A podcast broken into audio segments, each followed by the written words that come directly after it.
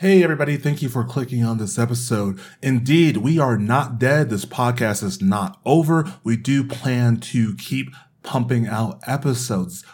But the hiatus that we went on is not quite over we are going to be taking this time to start writing the new season, start really working out and like trying to crank out some of the best materials that we can give to you. We have a lot of big plans coming for this next season and it's going to be pretty fun. So we wanted to take some time to cover some other things that we haven't really looked at in the past and actually do our due diligence in finding guests who can really help us talk about these topics.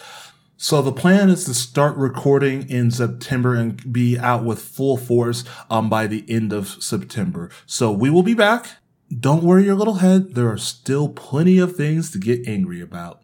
Thank you and enjoy the show.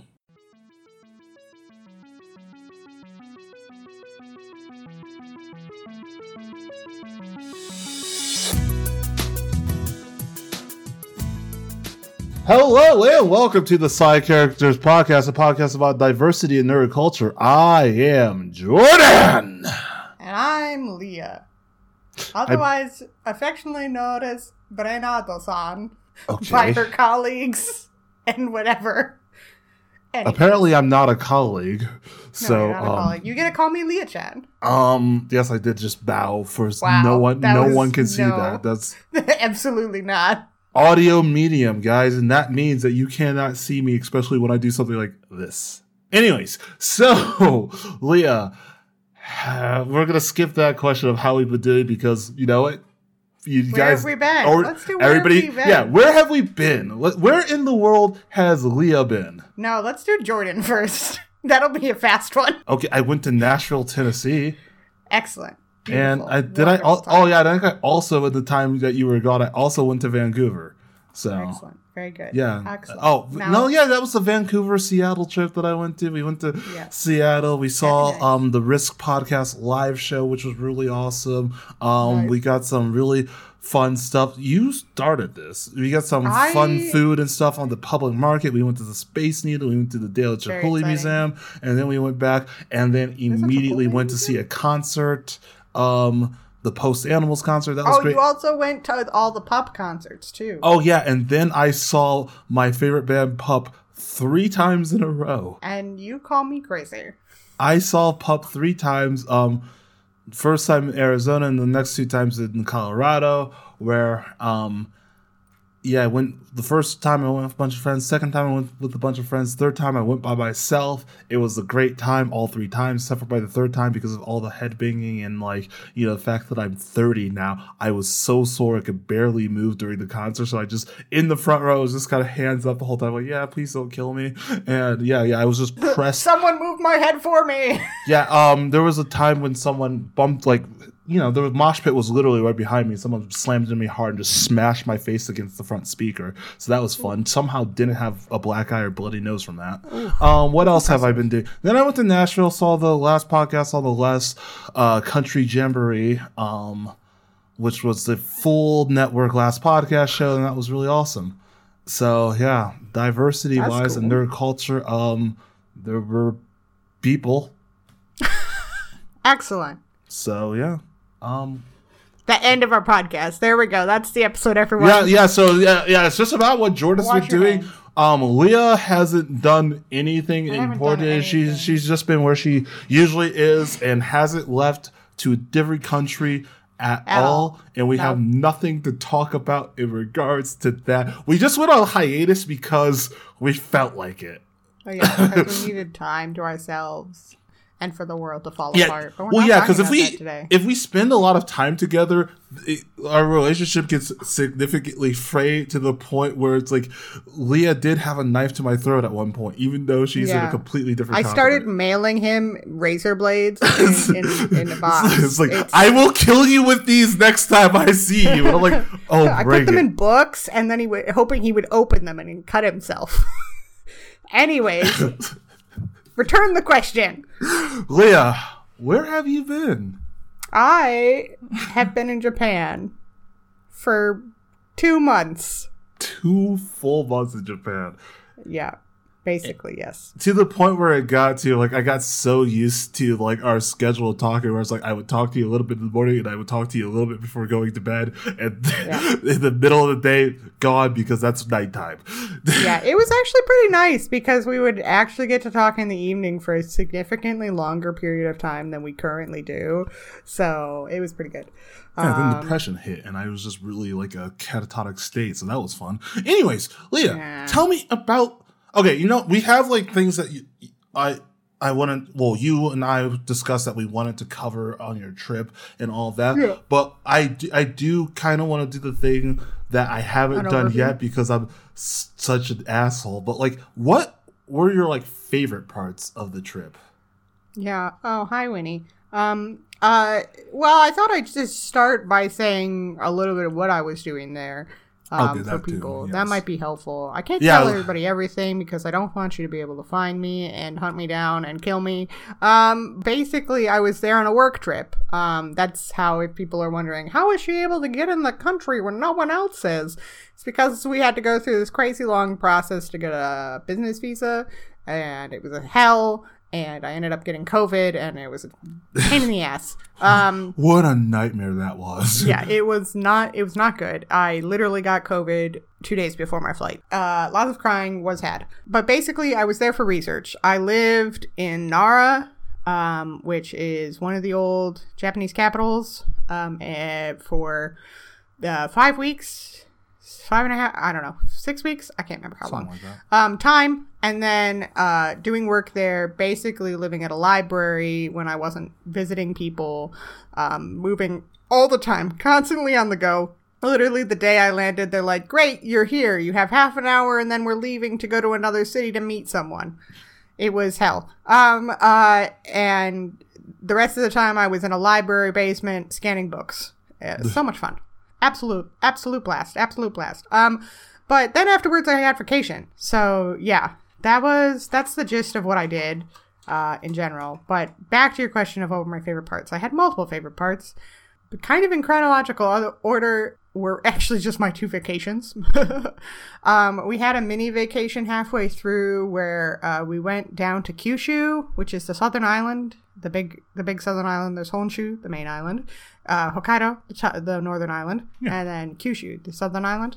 And we went down to the bottom of that, Kagoshima, and then took a ferry to Yakushima, which is this subtropical island um, just south of Kagoshima um, that has this really, really awesome forest that I just told Jordan all about. That was also served, an area of that forest served as the inspiration for Princess Mononoke.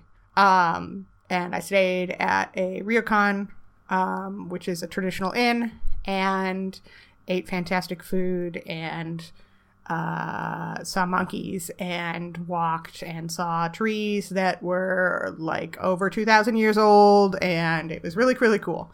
Um, that was that was probably one of my favorite things. So um, I was gonna mention yeah. the food that you had, but I first want to say you did tell me that you had raw chicken sashimi, right? Oh yeah, yeah, yeah, yeah, yeah, yeah, yeah, yeah. So so uh this is a funny story in itself. I told Jordan when I got back, I was like, "Yeah, I had something fun while I was down there," and I was like, "You should try and guess what it is." He's like, "How am I going to guess?" I'm like, "Pull up a list of the weirdest things yep. in Japan," and Jordan goes over the list and he's like, "What about this?" And I was like, "No." He's like, well, it can't be this, so I'm gonna skip over it. And I was like, what is it? And he's like, oh, raw chicken sashimi. And I started laughing. And he's like, oh my god. I was like, wait, no, no. Yeah, yes. So basically, in Kagoshima, they have this chicken sashimi that they raise in a special way that or these chickens that they raise in a special way and that they handle in a certain way so that you can eat the chicken raw. It doesn't have a smell, which is I know was my huge thing about it was that it would smell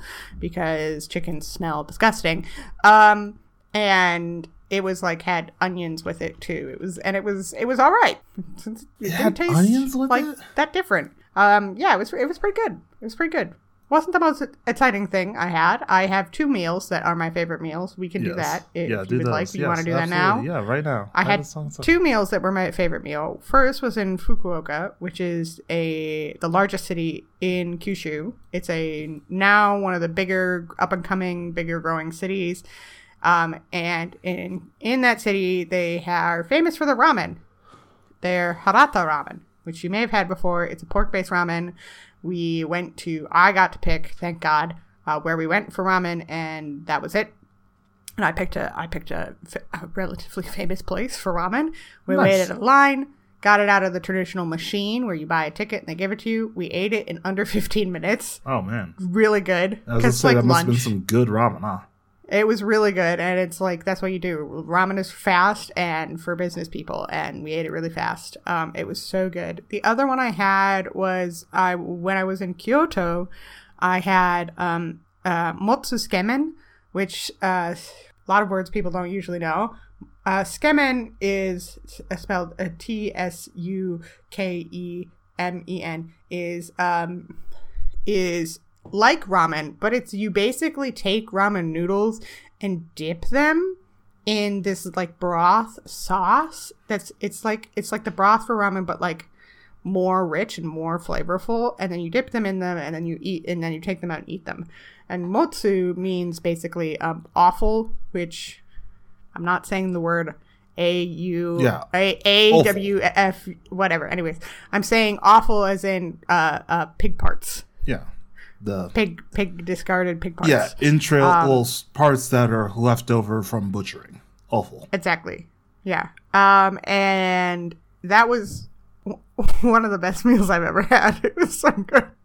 It was so good. like That Oh, see, that was the one where we talked about. I didn't. I don't think I said it in our chat, but we talked. You're like, oh yeah, that has offal, and I'm like, that's surprising that it was so good because when I think of No. offal, I think of discarded I pig ate- parts. I ate it. Uh, so I ate a lot of different types of offal there, like a lot of pig, a lot of chicken, a lot of chicken because Nara area Chicken in Osaka has is famous for that, like yakitori and like fried. I can't remember what the fried version of yakitori is, and so I ate a lot of that, and it was very good. so you're saying awful is good? Oh yeah, oh yeah. I don't It know. really I just I look at. Yeah, fine, I'll try Yeah. it. Of course, I'll try it. like, Look, here's what you end up doing at these places. When you go to izakayas, you either have someone order for you or you order yourself and you do um is uh menu roulette and you get and True. you eat it. The only one I didn't like I think was heart because it was too chewy. No, not chewy. Um like like um car- too much cartilage and Yeah. I don't really like cartilage.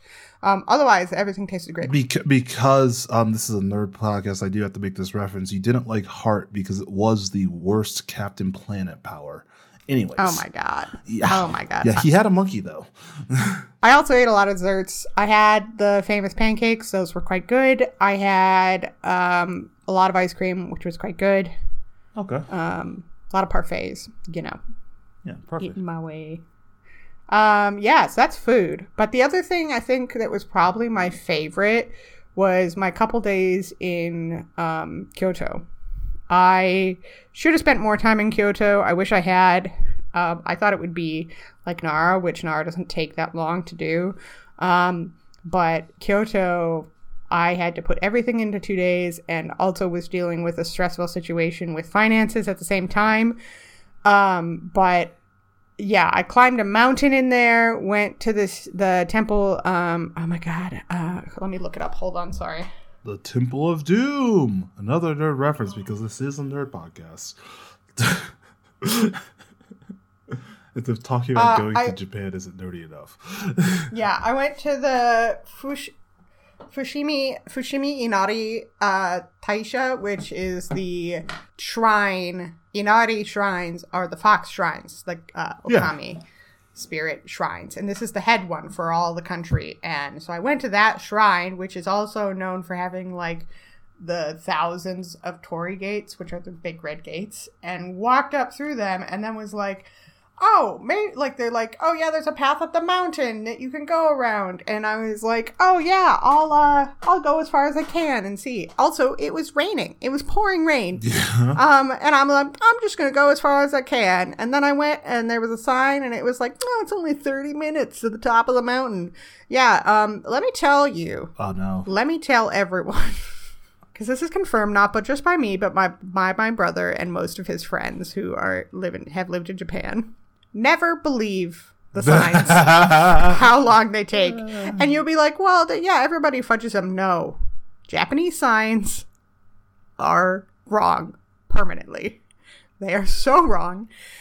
It did not, it's not just I'm out of shape. It should have taken me less time because I'm out of shape. No, there was no physical way anyone who wasn't sprinting up the mountain would have been able to get there in half an hour. It's like, yeah, okay, here. It's, just, it's not that that was the time it should take. That was the land speed time. Like, okay, go! And someone just sprinted Yeah. up as fast as possible. And was sprinted back down. It's like, okay, well, he did it in 30 minutes.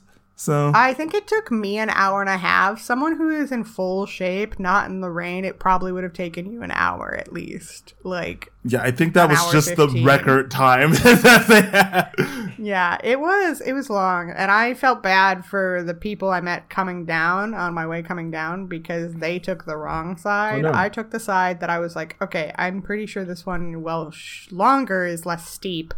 And I was right. And they took the other way. And they were a group of Americans huffing and puffing. Like, they were in shape. They were probably more in shape than I was. But they were like, please, please tell me we're getting close. They looked like they were dying. You're, you're- so, you're and I was getting like, it's close. okay. There is no hope. You, they were, they were only one staircase away. So.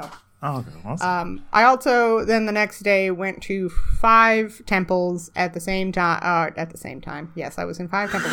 I Leah went to, found out how to split her personality so she can go to different places all at the same time. Nerd I went to three shrines, or sorry, two shrines and three temples, and walked the Philosopher's Path all in one day, and didn't see a single goddamn maiko, and I was kind of pissed about that. Yeah, I know. You were which- texting me. I know. I was also incredibly stressed that day. Yeah. Um, but uh, maikos are the uh, geishas in training, in case anyone doesn't know. And I didn't see any of them, which is sad. Um, yeah, but yeah, Kyoto was probably one of my favorite. So, I also um, the first night went to a public bath, not an onsen, a public bath, because the public baths for anybody who wants to know this, you can go to any public bath, not onsen public baths, sento as they're called. They're the ones that are like like basically kind of like spas. They have they're not heated with like hot spring water. Those ones allow tattoos. Oh, All of them do. what's The ones in the cities, the ones in the countryside. And I went to ones in I went to an onsen in the countryside. No one cares. Woman had a fantastic back tattoo in there. It was awesome. Um yeah. So that was that was my two things. Okay. Um, I guess before we get into like the main things, um, just very, very blanket overview. of How did you feel about Tokyo? Because I know for a lot of nerds, that's like the thing. I want to go to Tokyo and blah blah, Oh. anime and manga and nerd. How how do you how was Tokyo for you? Um Crush everybody's dreams and tell them that it's awful and they shouldn't go. Well, okay, so th- this is another thing that I was going I was going to mention Oh, no, that I ruined it. like I was struggling with, you know I was struggling with. Yes. So when I got to Tokyo, I entered uh, like a depressive phase. Um um I had it, my vacation was at the end of my work time and I was so stressful and I got to Tokyo and was like immediately depressed and had trouble leaving my um, Airbnb. Um, and so that was a real struggle for me. Um, but I will say part of the issue was is that I think people built it up a little bit too much for me. Yeah. um being in Japan because I was at one point or the other having this moment and I told several friends this where I was like so many of the people I know went to Japan and were like it's my favorite country in the world. Like I I love it. Like it's the best place I've ever been. It's so magical. Like and I didn't end up feeling that. Not that I didn't like it. Japan is a beautiful place. It was very awesome. Like there was really cool things and at the end I felt like I had a really really good time. I just didn't have that magical eye-opening experience that everybody else had um, for many different reasons that we'll discuss and probably because I've traveled a lot Yeah. and my parents as Jordan know live in a very picturesque fucking place. So do. it's kind of made it a little bit difficult to be like this is the best in the world um uh So I was, yeah, I had a little bit of a depressive phase. I will say, I think Tokyo's better if you're with friends. I was alone the entire time, and there were several areas where people were like, oh, yeah, this will be, you'll love this. And I went and was like, all right, I'm kind of done. I was here for an hour or two and I'm kind of done because uh, several areas in Tokyo largely involve you just walking around and looking at stores or just looking at things. And when you're on your own, that's not really that fun. So, Yeah. and it was great because I was one of the only foreigners there, which was really nice. Um, because there were so many less people than there ever will be, probably ever. Yeah, again. you, you kind of hit the fever pitch time to go when it's like there's not that much tourism because Exactly. you can't go.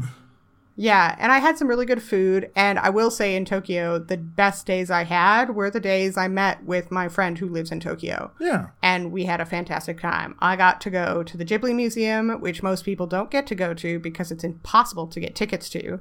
Um, we got to go to that, and it was amazing. I loved it. Will say there are no English translations anywhere. Oh no. Um, so be prepared to be armed with your instant tra- auto translate, Google Translate, and possibly a friend who speaks Japanese, which I had. Um, Be armed with a, friend of- who speaks Japanese. Go get him. yeah. Yeah, well, she was kind enough to on the areas where I was like, "Oh my god, this would take forever if I had to translate it." She would she would translate Oh, some of them for me, and it was Okay. just much easier. Yeah, um, but that entire place is just an experience. Um, but yeah, I think that was a little bit of the sadness of being like, well, it's not as exciting. Also, there were many things that kind of like I'm very aware of what Japan is and what it's like and how it operates as a country going in and the issues with it, which made it so that it's I don't think it ever had a chance of being the most perfect country for me. Well, yeah. Um, but yeah, the Ghibli Museum's fantastic. Um, I went to Shibuya, and that was awesome. I went to the Nintendo store and the Pokemon store, and spent a lot of money on that. uh, the uh, there was a store that specializes in Ghibli goods and bought a lot of stuff there. yeah. So that was really fun. But yeah, I would say Tokyo on your own isn't as fun.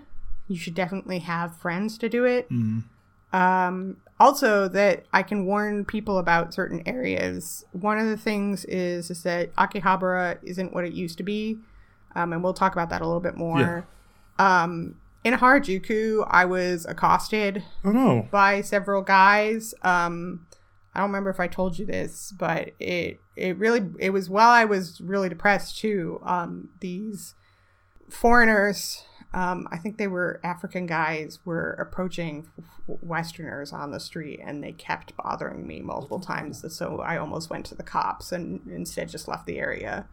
Um, and um, it's not everybody's like, oh yeah, Harajuku. I didn't actually see anybody in the like Tokyo street fashion there. Oh. The best area if you want to see Tokyo street fashion is Shibuya. Shibuya. Uh, yeah, Shibuya was fantastic for people watching. Yeah, that was that was that's Tokyo. Um, I could talk about Akihabara if you would like. Yeah, now. we can. Yeah, we can go into the things you wanted to talk about. So if you want to cover Aki, yes, that place because we're not doing the oh, Jordan's oh Jor- having trouble no no no no like when, before we started I said the word that Leah just said is she was like no you're pronouncing it wrong. And He was I, skipping a syllable. and I am I admit I am extremely American. I am going to pronounce things real badly. I know that. I know especially when it comes to Japanese words my pronunciations are awful we're not doing the thing where we sit here and try to get me to pronounce the thing right for like 20 minutes. That's a waste of time because it's going to take me forever. So, talk about the place you want to talk about, please. We're gonna talk about Akihabara. Yes, Akihabara. If people don't, if people don't know, is the anime like the anime district um, slash computer district in Tokyo. It's very well known.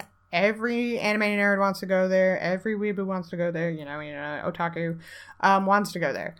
Um, also, the other thing was, is I was confronted well there of the fact that otaku isn't inherently isn't as derogatory there as it is here. Um, so that was that was interesting to confront. Um, but going there, everybody was like, "You're gonna have such a great time. You're gonna love it." I did not love it. Aw. It was blazingly hot, yeah. and and um, I kind of ended. I kind of left feeling like, "Wow, do I belong in this in this uh like fandom anymore?" um, I remember that conversation. already, yeah. as I, yeah, as I said, already having depressive thoughts at this point in time, thinking about whether I, whether like because when I was there, I was met with a lot of moe culture and a lot of traditional anime girls Yep. everywhere.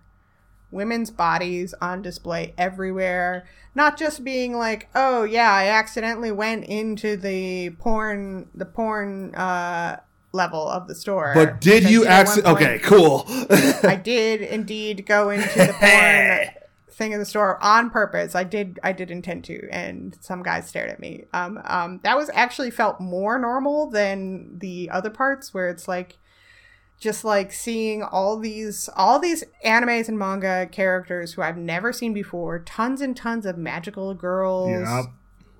like highly i don't i don't know because i like also just like i'm like they're like highly sexual and like everybody's like oh yeah that's how it is but also i'm like i don't think i'm okay with it anymore Yeah, I've I've hit that felt- pitch myself. Yeah. and it, yeah and it and it was everywhere and probably would have been way more fun with friends the most fun i had in akihabara was going to some um, classic game stores where you could look at everything and i almost bought myself a pikachu ka- tamagotchi oh god i almost bought that Look, Um, Leah, it would have been an annoying thing that you would have had to deal with for the rest of your life because that's what Tamagotchis do. Well, until the battery dies, you should have got the freaking Pikachu Tamagotchi. Yeah. Um um but yeah, I I had a lot of thoughts of like this isn't where I fit anymore. Um but in reality it's that I've made a home within manga and anime that are um that I like and the space that I like and that many of my friends like and that uh, yeah, I think it's going to be slow to change anywhere else. But yeah, definitely had this feeling of like, oh, I don't really belong here. Um, part of it is like gr- growing up and like i see this in me a little bit is like when we started doing this show we started taking more of a, like a critical look about how like these things interact especially when it comes to anime and manga and stuff but like the other part of it is like as a whole anime is kind of problematic when it comes to portrayals of women, et cetera, et cetera. And like you said, you kind of like found your specific home within it. And so I don't think it's that you necessarily are um, not not really the words I want to be using, but the only ones I can think of. Not welcome to the world. I just think that, or the world's not for you. I just think that you found what works, and there's a lot of stuff that doesn't work out there, and that's on the forefront, and it's real like ah all the time. yeah. The only place that I wish I could have gone was um, Otome Road, which is where the Fuj- Fujoshis hang out. It's another like so. It's another area centered on the I- Ikebukuro area, and there's this road where you have all the BL stuff. Oh, yeah. Yeah, and that's where it's like a second Akihabara, but BL Road. Yeah. Yeah uh, and i could i would have liked to go there to see what it was like just to experience it but i didn't. I will say the other the only other thing that was interesting and i wish jordan had been there to see was that the largest number of black guys and other um, people i saw black guys and specifically were in on in akihabara Yeah, So- dude, we know where it's at. We we like looking at big titty anime girls with short skirts. I'm joking. All I'm right, joking. not- I'm joking. I'm joking. Before you Okay. before you even remotely correct me, I'm joking. right. Um, I don't know. I just made had a moment where I was like, also because I kept running into this guy quite good looking, um, who uh, I just kept repeatedly running into in on the like computer side of the building, and we were just just having this whole thing where I was like, hmm, should I talk to this guy? No, no, I won't talk to him. Um, but of just being like, man, I wish Jordan was here so I could show him that he's not alone. Because this is something I noticed when I was at the London Comic Con too, is that like liking of manga and anime out maybe outside of the US is just like a very different ball game. It's got a very different like ethnic makeup. Yeah. I think like from what you've told me, I haven't seen it myself because I haven't gone to a convention outside of the US ever. But what from what you've told me, yeah, it's kind of different. Because at least we don't have to get too far into it because this is a whole nother episode and probably one that we've already done. But at least the way that like American culture looks at nerddom is like very white. So if you have a bunch of black nerds, that's seen as basically like looking at a freaking unicorn. And so you don't really see it. And it's always treated so differently in the US. I can't just be a black dude who likes anime. I have to be the black dude who likes anime. Does that make sense? Yeah, see, and that's that's the opposite of what it's been like in the UK. That's what I want is for to be a black guy who likes anime. no, yeah, like I think it, I actually I don't know if this how it is, but what I've gotten from a couple of the guys I've talked to is that it comes out of playing sports video games. It Yeah. started in sports video games, and then it became acceptable to do everything else. And so, yeah, just the number of guys I saw at um, the London Comic Con who were wearing Naruto uh, jackets Yeah, of course. and shit. Like, yeah, lots of them. Anyways, um, Negroes love back Naruto. to back to Japan. I've lost my train of thought. so Oh, other thing is it's not Ghibli, it's Ghibli. yes, Leah. Yes, I know. I get it. Just in case anybody was unclear, it's Ghibli. I have confirmed it from Japanese people who think it's funny that we call it Ghibli. Oh, yes. So we we finally settled that dispute. It's Ghibli. It's Ghibli, which is funny because that's what I used to call Yeah, it. until you were corrected by so many people that you started calling it Ghibli, yeah. and now you've been recorrected, and we are on the right path. We're on the right path. I say manga and I say Ghibli. The amount I wanted. There was this chick that I went to college with who kept pronouncing manga or manga, and I'm just like, please stop. I say manga. I used to say manga. But it's like, come on, guys, manga. I'm not a manga. Well, it's because of how I say manga. not a wool manga. It's manga. Okay, so yeah, you wanted to talk Let's- about some of the museums you went to. Do you want to do that now? Oh yeah, I went to a lot of museums, man. Cause I'm an archaeologist and Yes. I fucking love museums. And also they're really fun to go to when you're by yourself. yeah, and I'm a visual so- learner, so I just like to look at cool things. So I'm not going to walk you through all the numerous archaeological sites I went to and all the archaeological things I did. That was a whole thing. Um, but I did want to talk about one of the funnest museums. Funnest is that, is that a word? Um, funnest museums I ever went to, which was the Kyoto International Manga Museum.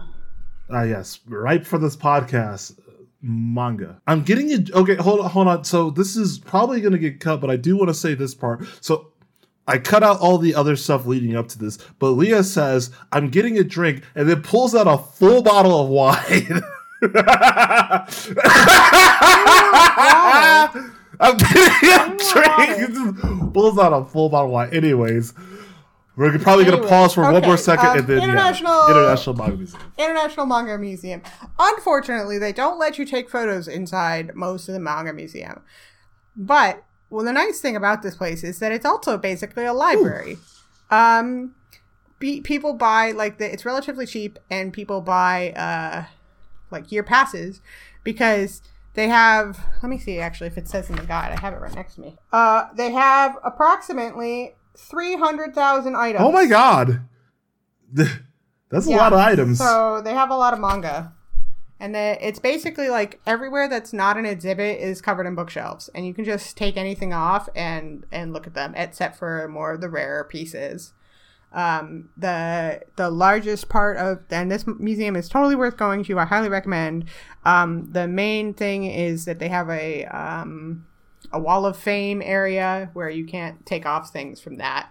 That goes from 1974, I want to say, to 2005. of all the where they've selected all of the best works from every single year split up there's a shit there's an entire like bookshelf for every single year normal size bookshelf for every single year up until that date of manga that was released entire series and felt pretty nice because the majority of my favorite manga growing up was on those bookshelves Like what was on the bookshelves of your majority of oh of the ones Yeah, like- of the ones that i liked um uh full metal alchemist uh fruit Sorry, basket Full Metal Alchemist. Um, full Metal Alchemist. Full Metal Alchemist. Full Metal Alchemist. um, uh, Fruits Baskets. Um, not Mars, but Red, Red Oh, River shoot, was. yeah. Um, uh, I think Kare Kano was as well. Was any Gundam up there? Um, I don't remember. I wasn't looking for Gundam. Get out of here. Um. Oh, uh, Emma. Emma was as well. A bunch of the ones. I can't even remember other ones I saw. I did take a picture of one for you, but I can't remember. Let me see what I took a picture of. I was like, ooh. Mm. Um. No, I don't have a photo for you. okay. Anyways. Anyways. Um. Yeah, but the really cool part of that is that they have this thing talking about the history of manga, and it was and it was pretty interesting. It was kind of what you like you could guess that they're like basically underpaid and things like that, and that it's been going for a long time. And it originally started as like uh comics for adults, like newspaper comics, not like adult comics, like whatever. Um, and then switched to being for more kids and more detail. Um, there was a lot about Rose of Versailles. That was a Oh, huge snap. thing, which I was like, I forgot that Right. existed, but apparently it was a huge fucking deal. Um, but the coolest part was the last one in this like exhibit, the last wall. Um, they were talking about the worldwide influence, and part of the thing they had an entire thing about the on there about piracy. Whoops. And they were like, it, well, it was cool because they said basically like, well, well, piracy isn't a great thing and should be condoned or shouldn't be condoned. Um, we must acknowledge the fact that if without it, we wouldn't have had the worldwide explosion of manga that otherwise would have existed. It is the reason why it went to all these different countries. I have to shut the door. I really don't think I would have gotten, and this is like kind of a bad thing to say, but I don't think I would have gotten as into manga and anime if I didn't have the piracy side. Like if I didn't like start watching Naruto and then immediately like catch up to the manga online, or if I didn't like read a bunch of stuff that I wouldn't have been able to get into America until pretty recently, within the last like five years, if I didn't have piracy. So like it really while piracy isn't good, and we Oh, yeah. as a podcast do not condone piracy, and neither Leah nor I pirate manga. Uh Wink, wink. Leah, why are you saying wink wink? That's a weird place to say that. Um What? yeah, while we don't get- like piracy did help create the boom. And like yes, there are a lot of places where you can go now that um you can read manga online legally, like through Viz and stuff like that. We but always support. We always support the support artist. the artist, but yeah, it and did recommend. help the manga boom, and I don't think we would be as huge as we were, well, were as it is now without the pirate piracy. Yeah. Yeah, it was incredibly the piracy boom was incredibly important and also made it much uh turn something that would have started as an exclusively expensive probably like leisure activity to pursue because volumes are really expensive into They were originally eight dollars a volume, which as a kid, that's expensive as crap. Eight dollars a And volume. when considering the fact that probably Jordan, I don't, Jordan reads slower, I think, than I do for manga. I would read through a volume in like 15 minutes. Like I remember when I was in my heyday in high school, reading through volumes, like reading through like 10 volumes in an hour and a half or something crazy. Like it was like I was reading insanely fast. There was no point in me buying them. and but then also like uh, we don't have to go deep down on this road but like the amount of like what was released in america because anime again up until very recently like within the last five to ten years wasn't a big thing like the like Yeah. a lot of animes and mangas that were like huge in japan did not get released in america and if they did they were very slow to get released in America. So yeah, like without piracy, like I think Naruto the manga, the final release was like in America was like two years after it released in Japan. It is like, come on. Yeah. yeah. It's yeah. Uh so and like it also like industry helped the like adapt the public i think a lot helped adapt the publishing industry to the demands of yeah. online much quicker than it because otherwise i think like the publishing industry would have yeah. died like yeah completely. i agree um um but yeah so that that was really cool it was really cool to see all these things there was there's a limited amount of english volumes there just warning people but all exhibits were both in english and in japanese um, which was nice um, they know their audience. Um, uh, the cool other cool thing was that the exhibit that they had on, um, which is only there until the end of August this year, was on called uh, Le Homme que dessine uh, uh, in French. Uh, confusing because it was in Japan, um, which is for it's Jiro uh, Taniguchi, um, which I'd never heard of this man. um, but let me tell you, let me tell you, this man apparently has been given a Chevalier medal in France for his work. Um, he is a Japanese man who does uh, manga. I cannot remember what the name of the genre is called. It's called like big scenes or majestic scenes or something like that.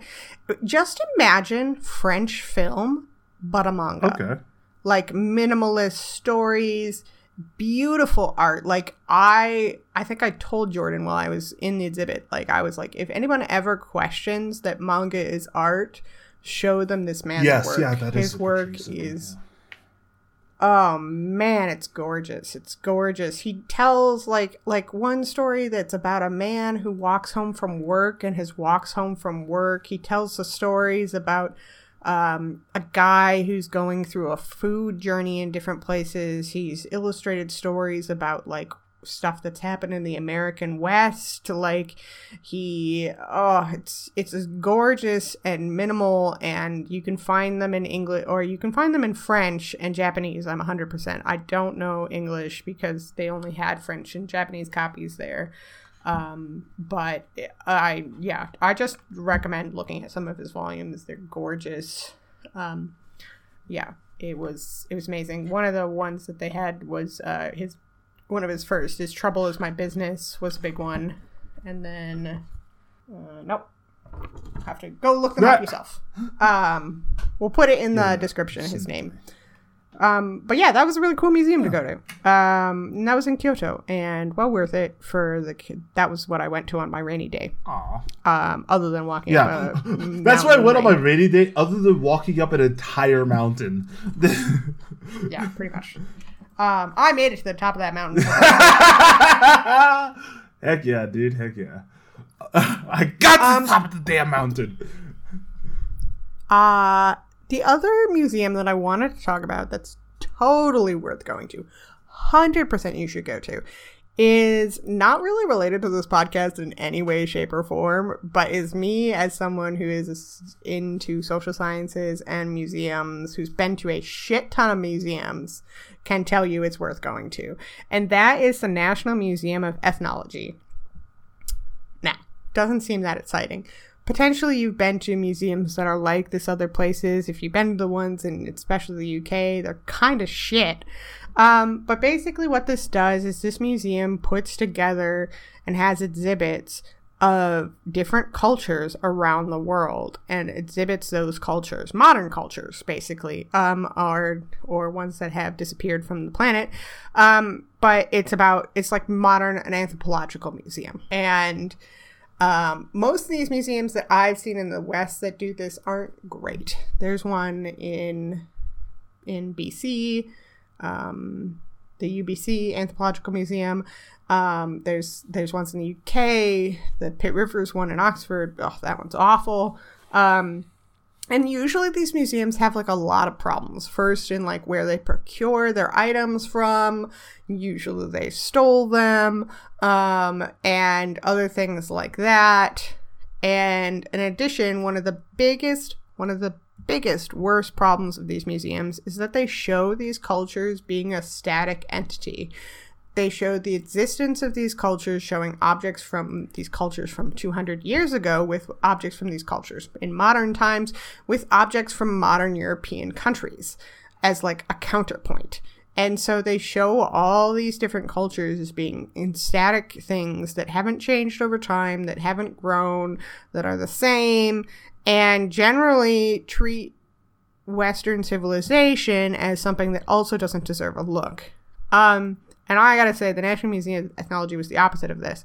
This is a relatively, it feels like a relatively new museum. It's got like, it's got a collected area where you can watch ethnographic films from across the world in Japan. It's got a section where it's got an open academic library that you could just go to. Um, it's also got every area of the world split into sections, including a section on fucking Europe, which made me so incredibly happy because I'm like, God damn it, Europe needs to be treated the same as everywhere else. And it made me really happy because one of the things they do is they walk you through time. They start early. They're like, this is like in Europe, this is the Industrial Revolution, what it was like in small towns and rural towns. And then they walk you forward through time, what modernization has done. Um, and there was a couple areas that I like really wanted to highlight that were really well done. Um, and I have a I have a thing on it. Um, it also had a lot of English. They just have like so many objects. It was really cool. Um, and then like yeah, so like throughout time, like they show a lot of like early early indigenous cultures in North America, but then they had ones like this, which were like on this was on prayer, uh, belief, and performance, and it said throughout throughout the Americas, indigenous peoples' beliefs and rituals have been heavily influenced by Christianity. Shrines used for traditional ceremonies, ancestor worship, worship of natural spirits, and shamanism, the use of medicines or manipulation of spirits for healing, have been suppressed. In many cases, festivals once dedicated to local deities, such as Earth Mothers, continued under the guise of Christian ceremonies. Uh, synthetic, sorry, syncretic fusion words of African and Christian traditions have given birth to new forms of religious performance, including this carnival in Rio de Janeiro. So like they would show like belief and then show traditional belief and then show how it's changed due to these Christian values coming in and um, and talk about those influences like the Western colonization influences and those problems with that and then they would talk about and then they would view the culture currently and how it views mm-hmm. them now which was really cool. There was one on European where it talks about like the idea of time and Christianity and how that's changed and how it was um, how there's also an entire segment on bread that in Europe, which I'm like mm, the most boring of food. No, no, I feel like that's um, the most interesting thing you could have mentioned is bread. Just uh, there was an entire thing in Europe about immigrants and the issues with Europe and how it deals with immigrants and how it's having trouble dealing with immigrants. It was very interesting.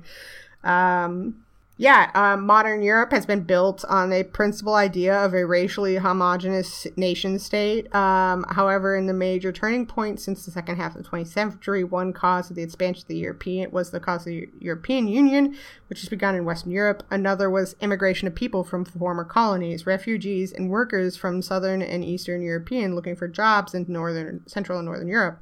Global movements of people and goods began to transform the face of Europe. Like that's just such a great way to put that. Yeah. So yeah, that was really cool. And then I got to the Africa section, and you know, as one does, you get nervous. Yes. You get real nervous when you get to the African sections of anyone's. Yeah. But there was this really cool um, section that I really liked. That um, the description. I'm going to read it was uh, this is the one that intros you to the exhibit. It says africa the birthplace of humanity has and also remember this is translated so the grammar's a little wish. Um, but africa the birthplace of humanity has gone through profound changes and has always been tied to the outside world. The diversity of cultures and languages we see in the african continent today is a result of these changes. In this exhibit we introduce the way in which people live in africa today focusing on four different aspects urban life, work, adornment, and prayer. We also look at the efforts people are making to rediscover their history. We hope this exhibit that this exhibit fosters renewed understanding towards the people of Africa who live in the same present as we do.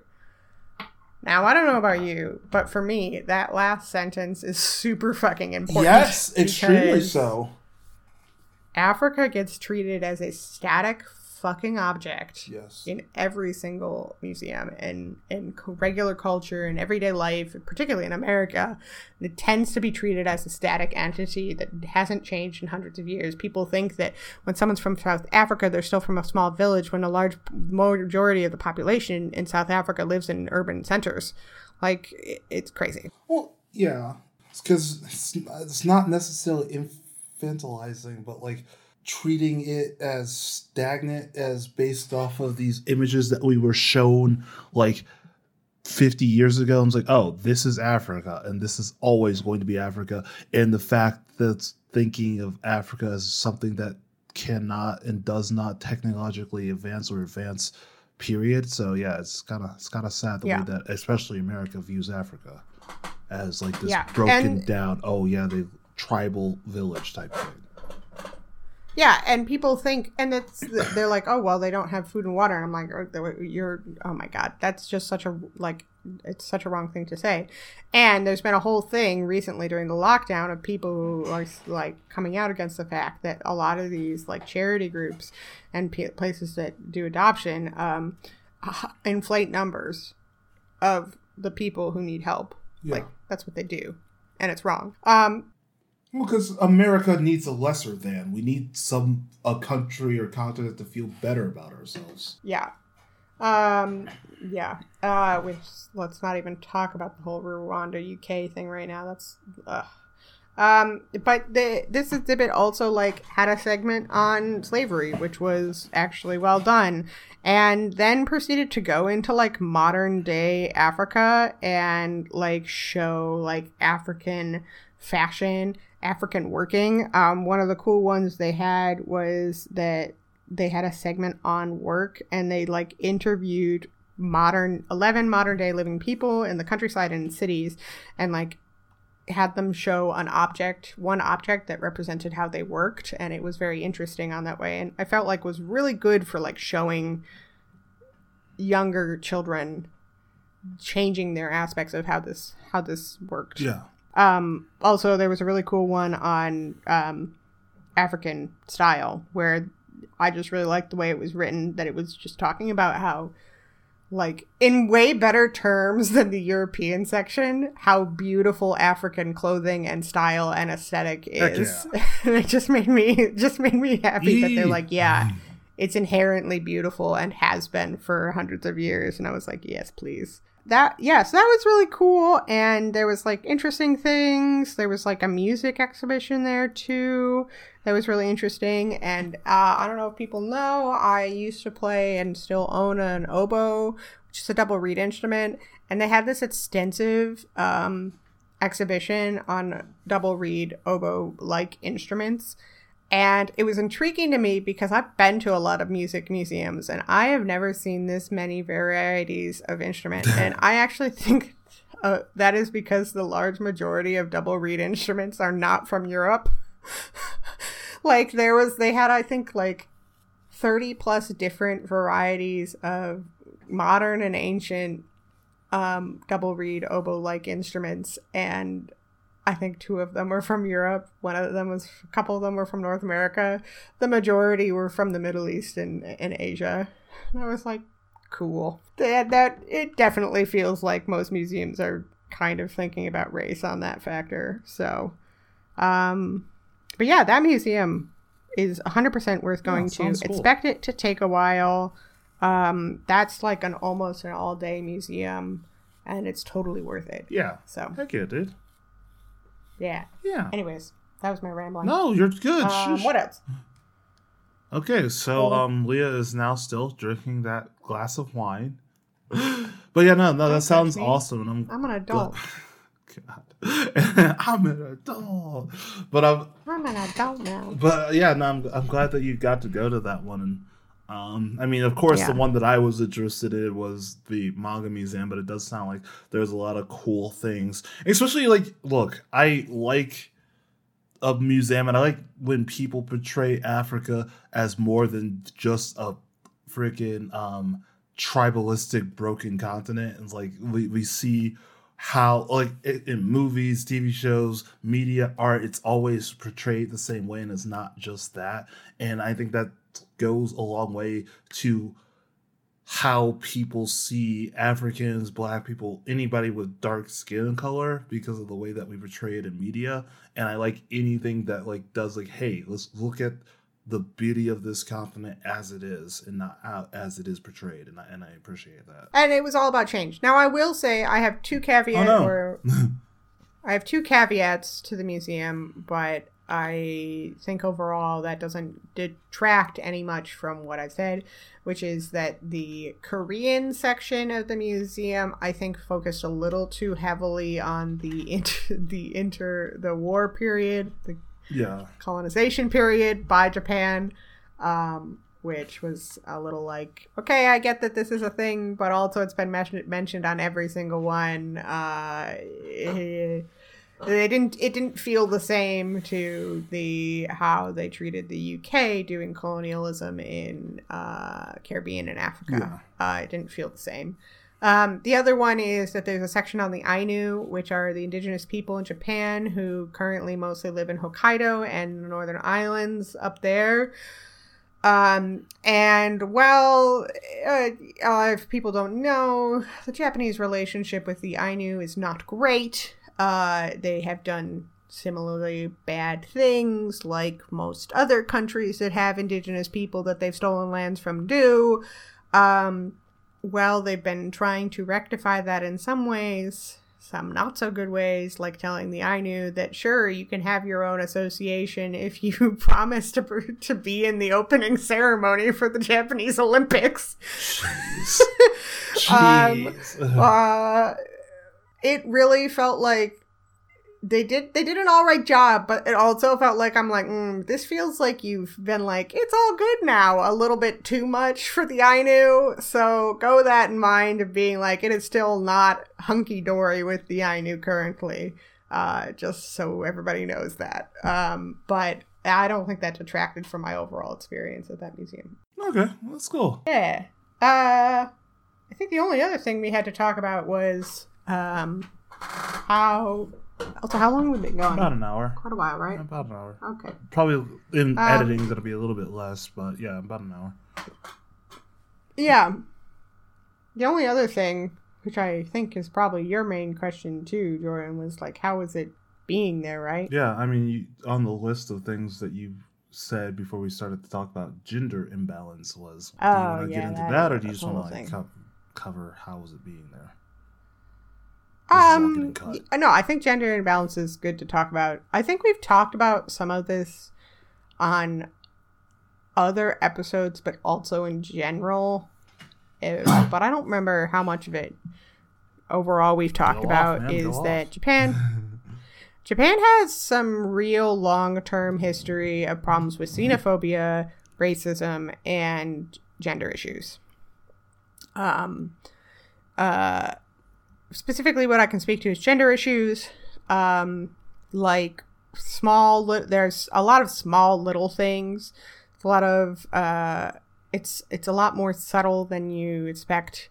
Um, like I, women felt safe in parks, which was really cool. Like we were out late or even or after the sun had gone down and we were in these parks and they weren't the best lit parks but they weren't like us well lit Mhm. parks and there was just like high schoolers Oh, hanging cool. out so people felt safe which is pretty cool that's pretty awesome it was very hard to get used to of the fact that i could feel safe on my own That's um, um, which was nice. But uh, the sexism in Japan goes in different ways, of uh, Well, really, a little more insidious. I will say, like, I mean, the times you're like, oh yeah, I'm gonna go out to this place on my own, or oh yeah, I'm gonna go do this, and I'm oh I'm walking back late. Every single time you text me, it was like, oh my god, someone to make sure that Leah's okay, please. yeah, yeah. I like, felt very safe. The same, doing the same things here, and even where you are now, are kind of iffy.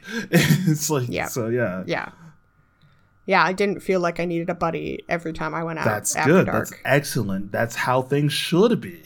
You shouldn't need Yeah. a buddy everywhere you go.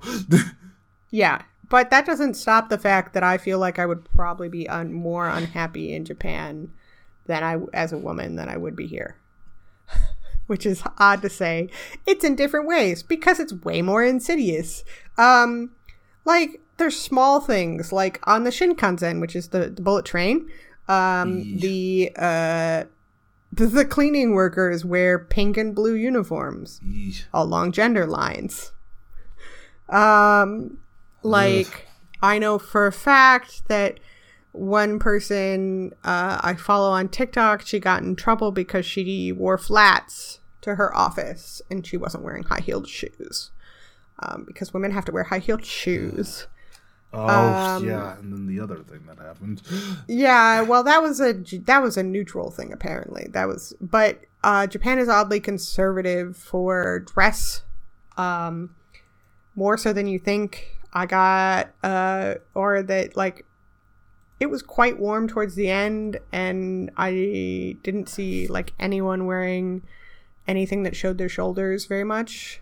Um, so that's pretty normal there. Just yeah, it's not even a religious thing, which is weird. It's just that no one shows their shoulders. Um, and I got in trouble at my uh, at the place I was working for wearing shorts. now, thankfully, the other British guy who was there also got in trouble for wearing Okay. shorts, but also why? it was thirty degrees Celsius. I got in trouble for wearing shorts. so, yeah. Um, so there's a lot of little insidious insidious things particularly in the workplace. Um and i th- i do think it's important. People know this going in that it may not happen to you because you are a foreigner and will be recognized as a foreigner but it happens to women there Yeah. all the fucking time. Upskirting is a thing. That's why they like all the cameras in japan on phones have shutter noises because you can't turn them off so that that's to prevent upskirting. Um, um, the, one of the biggest crimes, other than workplace violence, uh, is um, uh, sexual harassment on trains. Yep. Um, to the fact that there's some gets- places where they have separate train cars.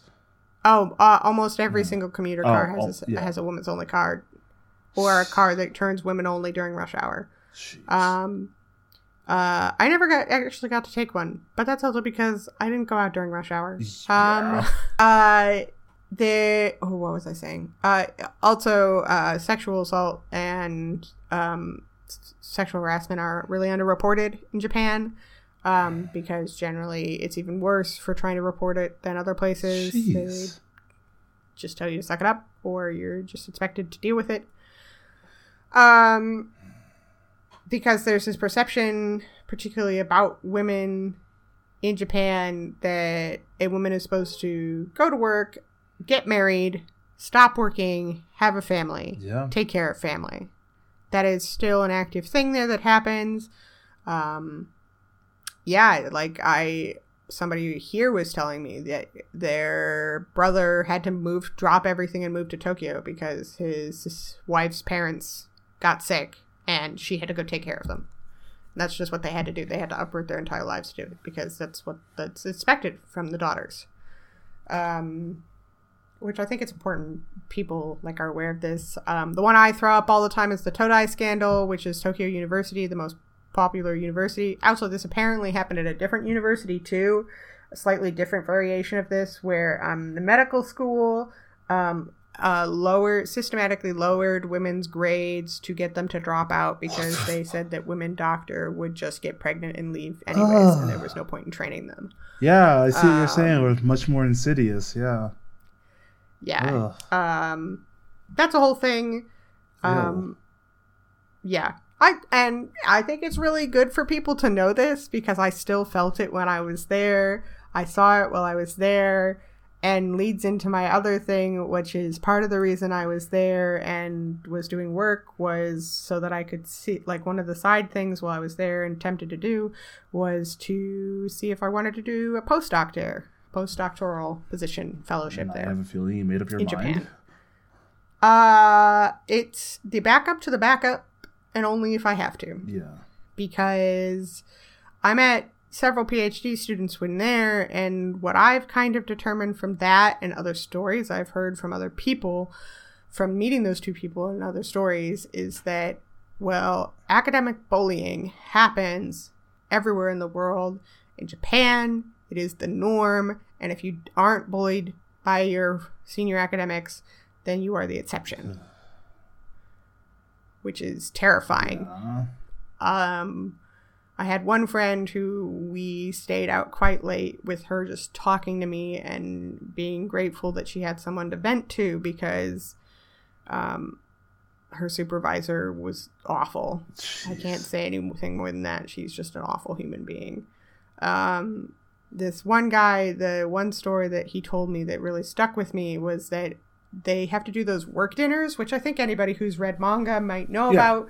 It's where everybody, or if you watch K dramas too, where you go out after work, it's mandated basically. You have to go and you have to drink.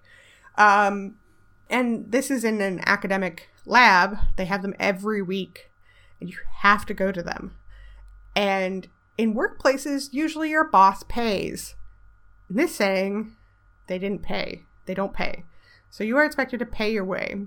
But the thing is, is that they go to these izakayas, which are like these bars where you buy small plates. Yeah.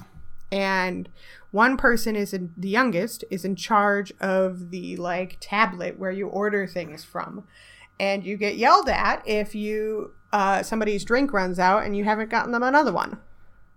Um, and he basically told me that the person who's running that at the lab dinners doesn't get to eat like at all okay. but is still expected to pay the exact same amount as everybody else, which is just insane because they do that weekly. Um, and and what I was told by most people was, "Oh, but you're a foreigner; it won't happen to you." Or uh, may, it's a slightly different at the older level, but you're a foreigner; it won't happen to you. And, and my response to that is, "Great! So I have to watch." Yeah, I have to watch Every- it happen to someone else. I, I have to watch it happen to every single friend I make, and most of these positions are two years. I don't think I can go two years without fucking smacking someone in the face for doing something like this. Oh man, Um, and other Leah and beats other the things shit out of Japanese businessmen. The uh, well, Japanese No, academics. academics, academic. The fucking Yeah. thing I would love to see. I would love to see. He's like, I no, I will would not sit down. not to wreck my career. Yeah. Um, Well, But ah, also, like another small thing that happened there was at this dinner where he was telling us we were with some senior academics. I was the only woman, and the wait staff every single fucking time set down the stuff to pass out in front of me, the drinks, the food. okay. As the only woman, it was expected that I was supposed to pass everything out. Didn't matter that I was a foreigner. Didn't matter that maybe I was older than some people. Did not matter. I was the woman. I was supposed to pass everything out. Uh, and that's normal. That's normal there. That is something you should expect there. Um, yeah. So that's why I think a little bit of the sheen was taken off of Japan for me a little bit. Um, but yeah, I think it's important for people to know these things because this is academia, which is slightly different than the rest of the world. But also, I know that in business world It's in worse. Japan, it's even yeah, worse. As I so- say, it's much, much worse, and like that gets highlighted in like manga and stuff sometimes, but it's always like, oh yeah, we have to overcome this and blah blah, like like your usual like trope of, oh yeah, my job sucks, but if I try hard, I'll get there. But the thing is, like, we hold Japan on like like especially in nerd culture. We've talked about this on the episodes we've talked about manga and anime and stuff like that. But we hold Japan on such like a high pedestal, and we kind of like glorify it a little bit. yeah. With, especially with like people wanting to visit and people like wanting Absolutely. to um like oh man I live spend my whole life there and you hear that from people who would not be accepted in the way that they think they would be accepted and yeah we we glorify Japan to such a point but like it is important to know that there is no such thing as a perfect place and that there are issues in Japan just like there are in America just like there are in England um, and to highlight those and talk about those because they don't get talked about. What you said, especially the academic side of it, doesn't get talked about ever. And I think it's important that we're saying this because it doesn't. Yeah. And if any academics are listening to this and and considering Japan, I can tell you that yeah, it's the it's it might be different and it might be good for you and there are exceptions. The place where we did our primary research, the people who were there seemed really happy. Um, my secondary supervisor, who I met there, chillest man I've ever met. I like the best way to describe him. Like he felt like he was like a Colorado North Face Patagonia wearing dad. Like he was great. He was um, like unlike any of the other Japanese academics we met there. Um, but the, you just got to be even more careful than you would be other places. Yeah. Like you should always check out who you're working for, what the environment's like, that type of thing. But you you just you got to be extra careful in Japan, and it's and it's going to be harder because people aren't going to be real with you no, there. No, no. Um, they're not. You, they're not going to be real with you. They're not going to be open with you because that's not the culture. That's well, not what happens. The, the, the culture is very work first, personal life actual like fourth or fifth because um yeah, yeah. you again you see that e- if you pay close attention you see that even presented in the media so yeah so yeah i think yeah and it like there are some things that are changing like um, one of the museums we went to, the head of the museum was showing us around, and he's like, "Just so you know, there's this. It's like um, reconstruction of a um, early Japanese settlement, basically mm-hmm. house. And he's like, just so you know, we know that the gender imbalance here is wrong because it has women making the, f- it basically has women making the food and men preparing stuff for hunting and stuff like that. It's, it's very gendered in activities to traditional thoughts of gender roles rather than the fact is we just don't know who did what. Um, and he was like, just so we know, we are aware of this and are going to change this, which is great. I'm like, I was like really happy that he pointed that out. And he might have just pointed that out because we're Westerners and that's what we like to hear. But it was nice to know that they at least had thought about that and knew to think about that. So, um, small things but yeah japan is just as slow to change as people think it is like at, at you know you know how like this feels so stupid but you know how like leggings have been a thing in the West for like since like 2010 like leggings have been growing in popularity for women particularly yeah.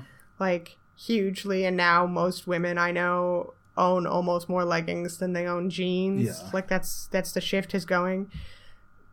Leggings aren't a thing in japan yet.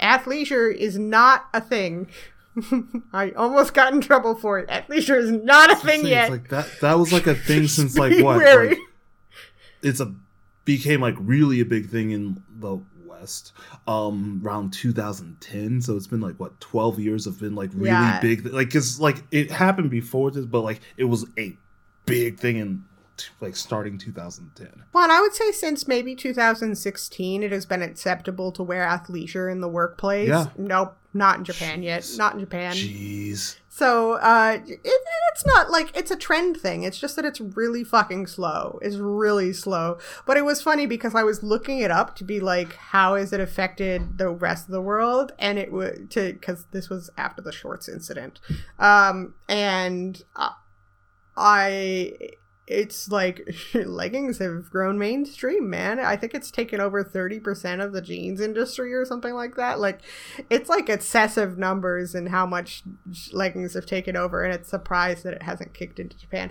Like my last day in Osaka before I left to go back to the UK, I walked past a woman who was wearing like really nice leggings, a white Adidas, a black like baggy top and like a ball cap, and I was like, "Oh, you're a foreigner." I can yeah. tell. Like she she was Asian of some of some sort. I I don't want to guess, yeah. but like instant, I saw her in that wearing basically the thing I had worn the day before. Uh, I was like, "Oh, you're a foreigner. You're wearing leggings, and you're clearly not going to the gym. like you are definitely yeah, a foreigner. Like, this is just your everyday um, wear." Yeah, this is this is what literally every one of my friends dresses like here, but also not not in Japan. So, yeah, um, it's a different place. I really enjoyed it though. It's beautiful. Yeah. It's fucking yeah. Beautiful. Those pictures it's fucking gorgeous. were very very beautiful. Yakushima is amazing. Um, all the temples and shrines are great. Um, I am really intrigued by Shintoism Yeah. and the fact that Buddhism and Shintoism together don't require as much active faith based worship on a daily basis from their lay people. Um, and so I'm, I'm, I'm I want to read about that because it's just intriguing me. Um, but I also went to some really cool places. I went to Koyasan, which is this like the most holy place in Japan. It's the center of the Shingon uh, Buddhist sect, and it was really really cool. And I got to stay with some monks. That's awesome. And hang out with yeah, hang out with some Yeah. monks and eat some You really got to cool hang out with. Tony Shalhoub. and and and my back went oh, out. no. Uh, oh yeah, fun. yeah, that was the massage weekend, yeah, or weekday. I yeah, that was the that was when I was incredibly grateful that I was in a holy place in Japan because I was like, likely I can find a massage person here, and I did, and they came to my temple and fixed me right up. Yeah, I was like, should I Um, get a massage? Re- Yes, if you're in that much pain, yes, do it. Yes, I couldn't. I couldn't. I literally couldn't bend or sit like, without I- noise escaping my mouth. You're like, I can barely sit up and walk without being in pain. I'm like, get a massage, dude. Do it, Yeah. please, because like I don't want This you is to how be in broken I am. Yeah. Uh, also, by the way, if you're tall and wear glasses like I do, and the struggle with the fact that you already crunch over your computer, uh, tables in Japan are shorter than they are. Oh yeah, I didn't even think about that. It's not just the everybody's like, oh, you're not used to sitting on the floor. No, the sitting on the floor was easier. The thing that sucked was sitting at fucking Yeah, yeah, tables. hunched over at it like like some kind of like gremlin, just hunched over a table trying to look at your laptop. Well, especially when I was like scanning Oh books. no, so yeah, you like were down. this. holding- Oh, that's the worst. I looked like a gorilla. Oh, that's the like, I had gorilla thumbs on the on the scanning books. So, anyways, um, but yeah, that that was that was that was Japan. I I rec I I everybody would love it. I know everybody would love it. Well, you know, I'm going there on like some nerd vacation, whatever year I'm gonna oh, actually oh, have the money to do that. And I'm coming with Yeah, you, right? Because I need I need someone who's gonna help me get around. So, and then Yeah, you're gonna do the thing that you that usually point do be of better. look look at the eyes like, okay, well, Jordy, today you're on your own. Bye, and then you disappear for an entire day. Yeah, You've that done might- that, that to me on every like dual vacation we've had. It's like, okay, well, it's time for me to fuck I? off, and you can figure it out. I was like, wait, what?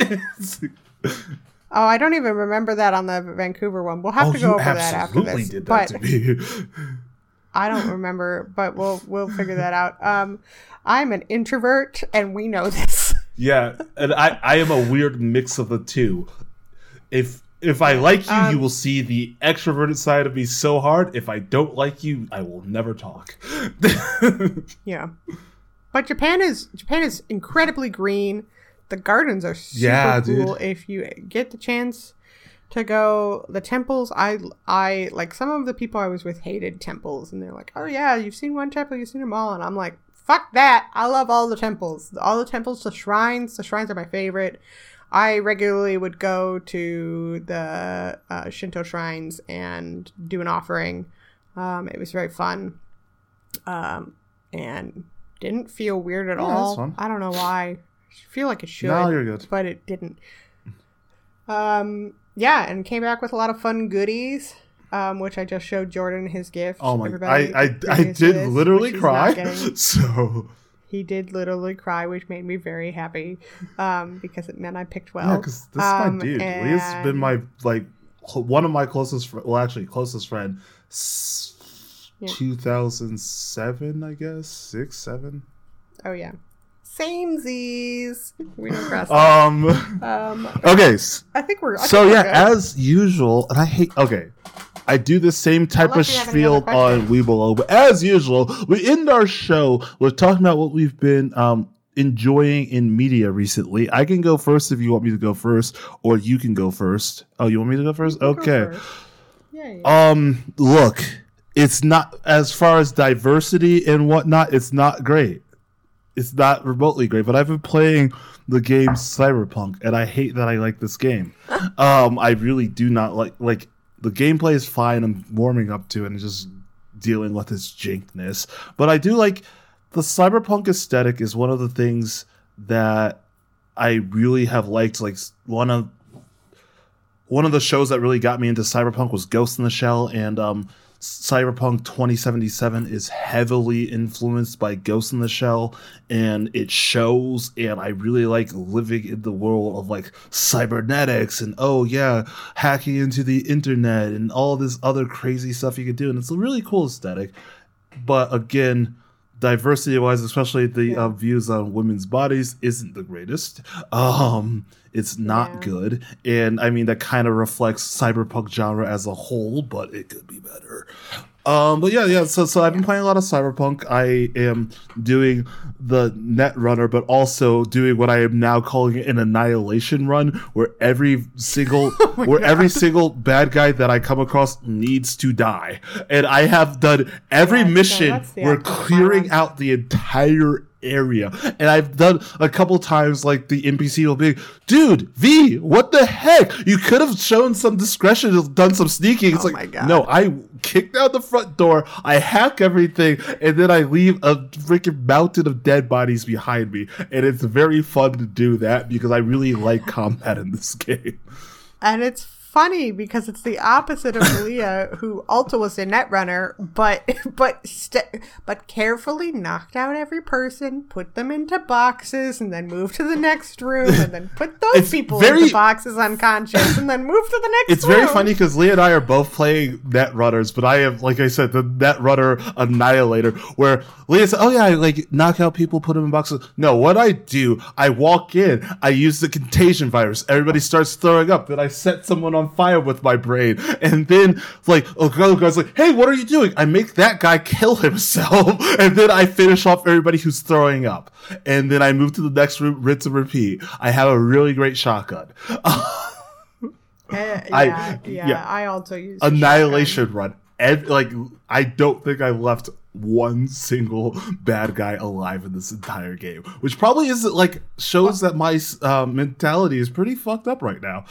so, but I will say to people, I will say if people are considering Cyberpunk for story wise, I played it for story wise. It's fun, and it doesn't stick. It's fine. yeah, that's probably the best way to put it. Yeah, it's, it's fine. fine. Also, if you if you like your character to have a cohesive out cohesive outfit, yeah, you're not that. you're not gonna get. I finally, I finally got rid of the hot pants, but like it got to the point where my outfit was like this business suit and jacket, and this really nice jacket, sunglasses. I looked really cool, like corporate style, even though I'm a nomad. And then I had hot pants on, and yeah, just yeah, bare legs uh, and these like gaudy, gaudy boots. And I was like, I hate everything that's happening in this game. Well, part of the reason I was stealthing is because nine they don't have a turn helmet yeah. off option. Oh, I just like don't wear a helmet. Do, and so I wouldn't I wouldn't wear I would not wear I refuse to wear any headgear. Yeah, same here at all. Same like, because I, I, like to. it just looks dumb on my character and they don't have a turn off helmet. It's like I would rather have my character look like a normal human being rather than wearing a space helmet walking around a cityscape. It's like, yeah, that's that's that's whack. But yeah, like story wise, it's fine. It's there are better ones. As far as cyberpunk story, I would say it's a little bit better than fine, but story in general, it's fine. And I mean, Keanu Reeves is a national treasure. Um, all in every nation yeah. that he's like been in he is a national treasure. I love the man to death and i'm glad that he is acting and like truly like making waves because keanu reeves is like my favorite person. But they should not have done resurrections. I finally watched it on the plane. It was not oh, good. Ma- dude the matrix movie was good. bad. It's not even not good. It it's was so legitimately bad, bad. but he, him so and Carrie Ann oh, Moss look like they're having I, a great time so I I should have stopped watching it. Yeah. The only li- I told Jordan, I literally sent Jordan a message, even though I had no internet, being like, the only reason I'm continuing to watch this is because yeah, because because like uh, I don't know. Keanu, Keanu, Keanu was my first ever celebrity crush. He's great everybody needs to know that it was because of the matrix it was my first ever celebrity crush it was a huge deal to me it was incredibly I, important look i understand the matrix so. crush but long hair bearded keanu best keanu oh, yeah. I like J- John Wick Keanu is like first of all John Wick series, perfect. It's well, not perfect. It Yeah. has is- yes. Okay, all right. We're Okay. Anyways, so yeah, what have you been doing before I go on like long talk about how Keanu Reeves is changing the world Look. of media as we know it? Look, I'm not going to say everything that I've done because part of the hiatus is so that I can store up things that I've done so that I can say them for you guys later. But one of the big things that happened that I am very proud of is that I made my Goodreads book challenge of the year. Uh, anybody doesn't have it, it's a book tracking app. Um, And I haven't made that challenge since like 2010 because academia and reading became hard. Um, and I made it, and we're not even halfway through the year yet. I read in Japan eight books, not for work.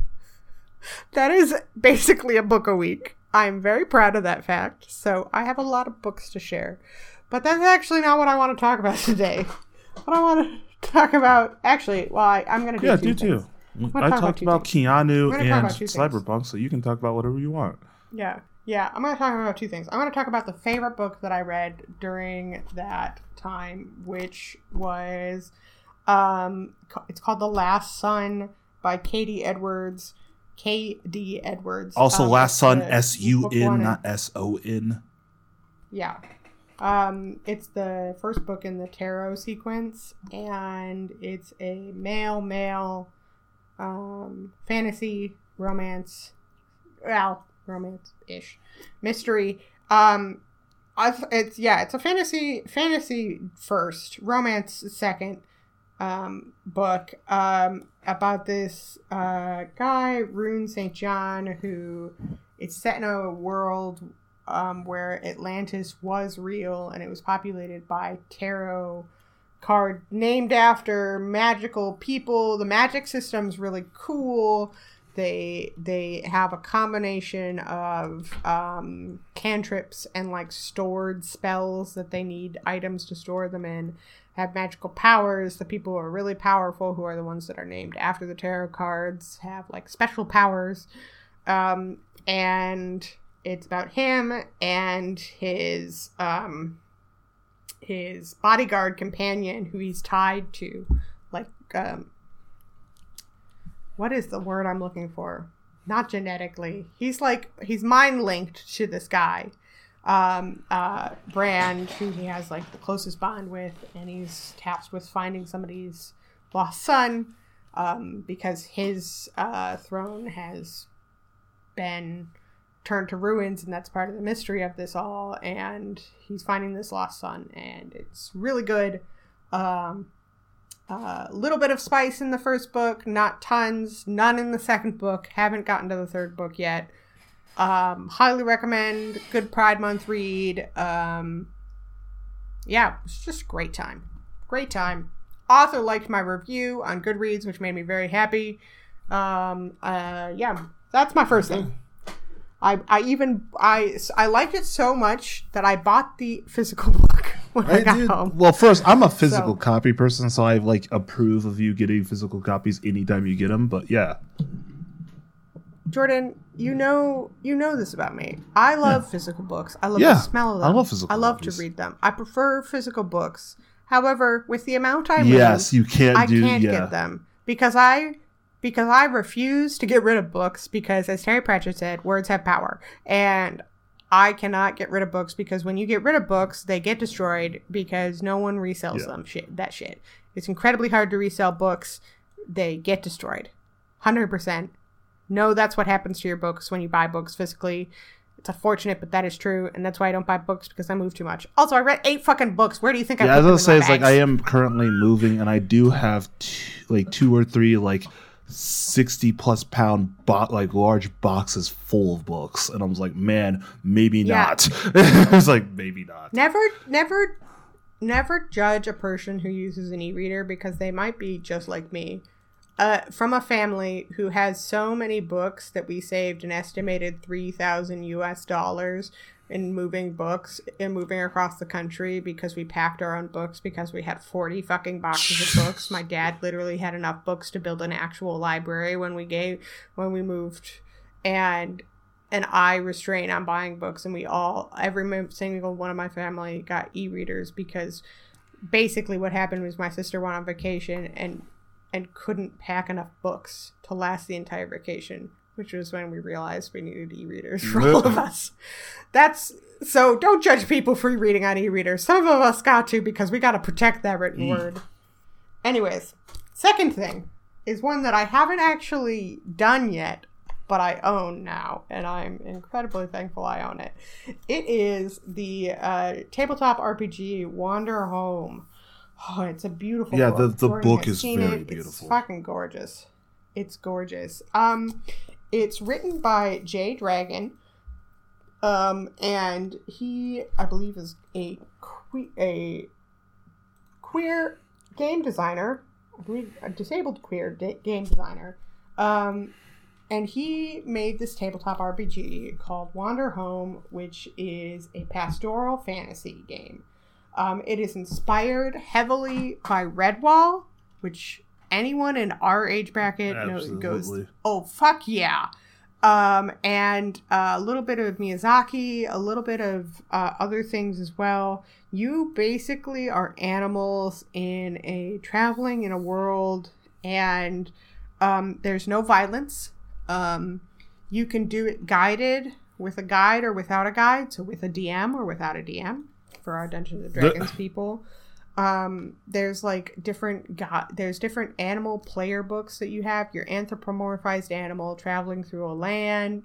Um, there's different like it's how you can create natural settings and different things happen, and it's like ah, it's in the pictures are amazing. And I I found out about this through TikTok Oh yeah, um, yeah. this guy on TikTok who was the person who introduced me to the mechanic I use for getting my players to roleplay, um, which is the cramped quarters mechanic. Oh, it's not just screaming at them a whole bunch.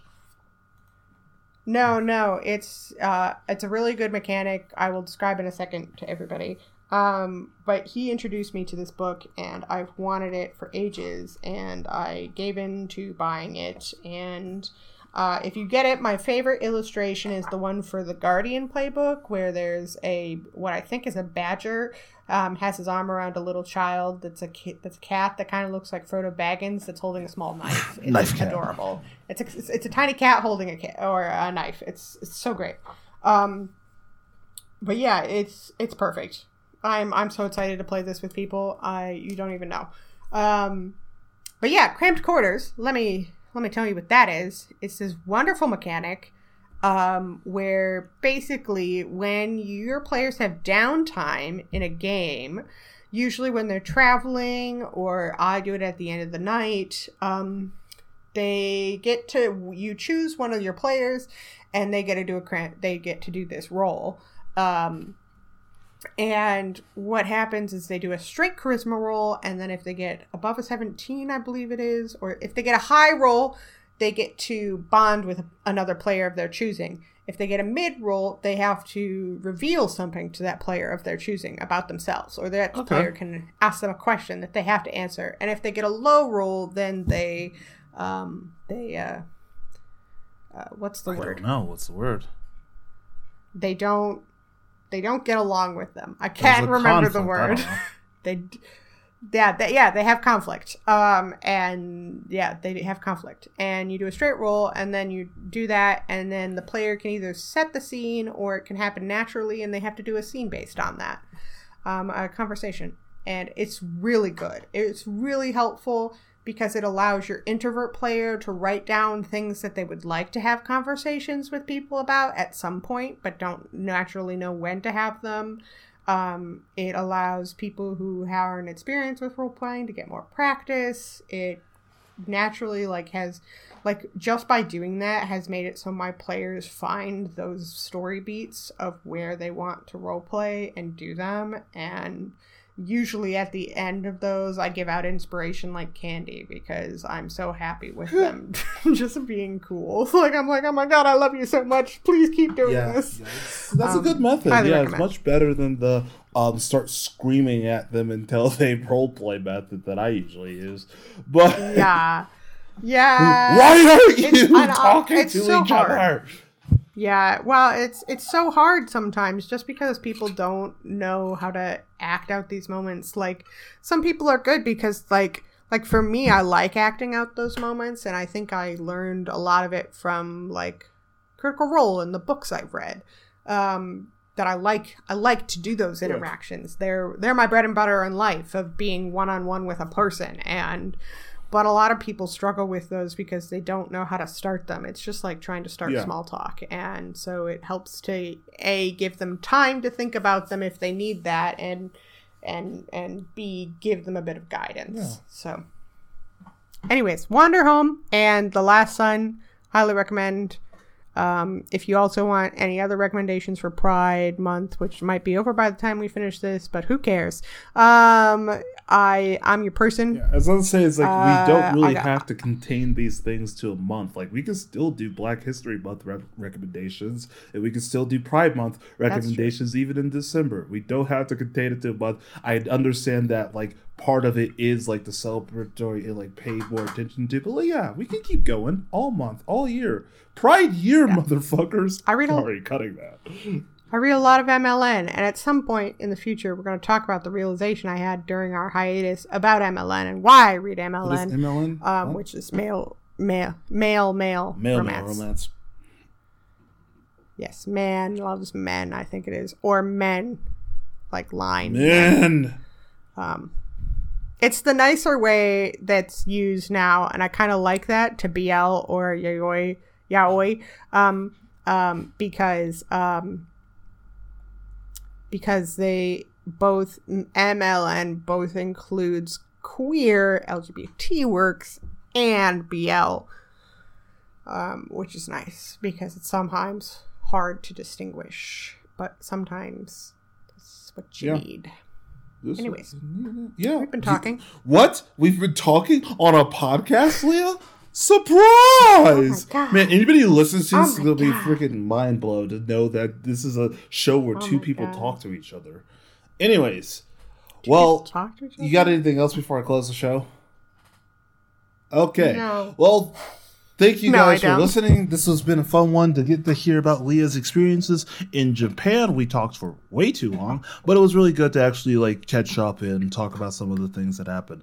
Um, anyways, you could check. Yeah. This was a conversation. Look, everybody realize this is a conversation that was going to happen. Yeah, but we just me and decided to put microphones This is in why front we of each made this other. podcast. This is why we made this podcast. It's because it's the conversation. yeah, it's like we might as well in real life record the stuff that we have that's like important. But yeah, thanks for listening. Um, yeah, that's really Don't no, I it. wasn't. That's really all. Stop it. Okay. Thank you for listening. Leah's being mean to me. Um, and we will check you guys later. Mm-hmm. Bye. Bye.